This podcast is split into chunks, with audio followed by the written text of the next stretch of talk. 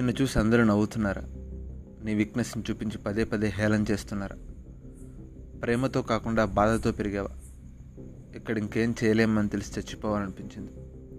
నీకేమో కానీ హిట్లర్కి అలానే అనిపించింది.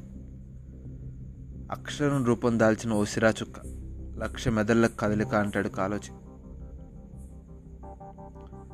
చచ్చిపోవాలనిపిస్తే నీకు బ్రతకడం తెలిసినట్టే. చావకు ఇక బ్రతుకు అంటాడు నీషే. నీషే మాటలకి ప్రభావితులైన హిట్లర్. జర్మనీ ఆర్మీలో జాయిన్ అయ్యాడు.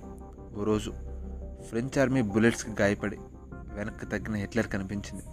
స్ట్రెంగ్త్ అనేది అటాక్ చేయడంలో ఉంటుంది కానీ డిఫెన్స్లో కాదు అని. అప్పటి నుంచి బ్రతకాలి అనుకున్న తను పవర్ కోసమే బ్రతకాలనుకున్నాడు. నీషేని ఇంకా ఇంకా చదవడం మొదలుపెట్టాడు. ఆ ఆలోచనలే త్రీ పర్సెంట్ ఓట్ షేర్ ఉన్న నాజీ పార్టీని ఎయిటీన్ పర్సెంట్కి తీసుకుపోయే జర్మనీకి అతని కింగ్ మేకర్ని చేసే ఆ తర్వాత యూరోప్కి కూడా. ఓ మనిషి ఇంకో మనిషిని ఇబ్బంది పెట్టకూడదు. ఇది రూల్ ఆఫ్ ద సొసైటీ. ఇంతకు ముందే చెప్పినట్టు సమాజం రూల్స్కి ఆపోజిట్గా పోయేవాడే వీరన్. మంచి చెడుల గురించి పాప పుణ్యాల గురించి అసలు పట్టించుకోడు. ఓ రాబందు కొన ఊపిరితో ఉన్న జింకను తినేటప్పుడు ఇది తప్పు ఇది మంచి అని ఆలోచించదు. ఓ బలవంతుడు బలహీనుని కొడతాడు. అదే బలహీనుడి దగ్గర బుల్లెట్ ఉంటే తనని తక్కువగా చూసిన అందరినీ చంపాలనిపిస్తుంది.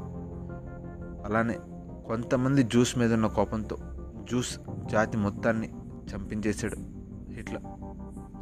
జర్మనీని డెవలప్ చేశాడు యూరోప్ని కంట్రోల్ చేశాడు.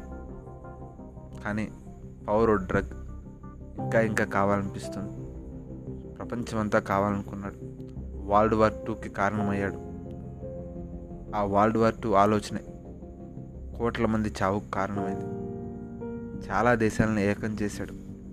చాలా సంవత్సరాల పాటు పోరాడాడు. కానీ వరల్డ్ వార్లో తను ఓడిపోతాడని తెలిసిన తర్వాత తనను తనే షూట్ చేసుకొని చనిపోయాడు.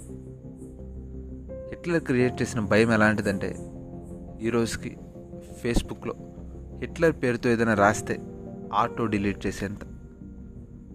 సో ఎప్పుడైనా నాతో జాగ్రత్త అని మీ ముందు వాళ్ళని బెదిరించేటప్పుడు మర్చిపోకండి.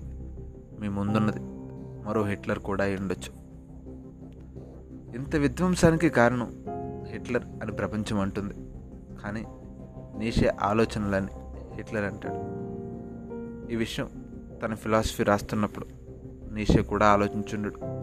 అందుకే ప్రపంచాన్ని నడిపేది మనుషులు కాదు వాళ్ళ ఆలోచనలు అనేది ఎక్కడున్నాయి? మన ఆలోచనలు.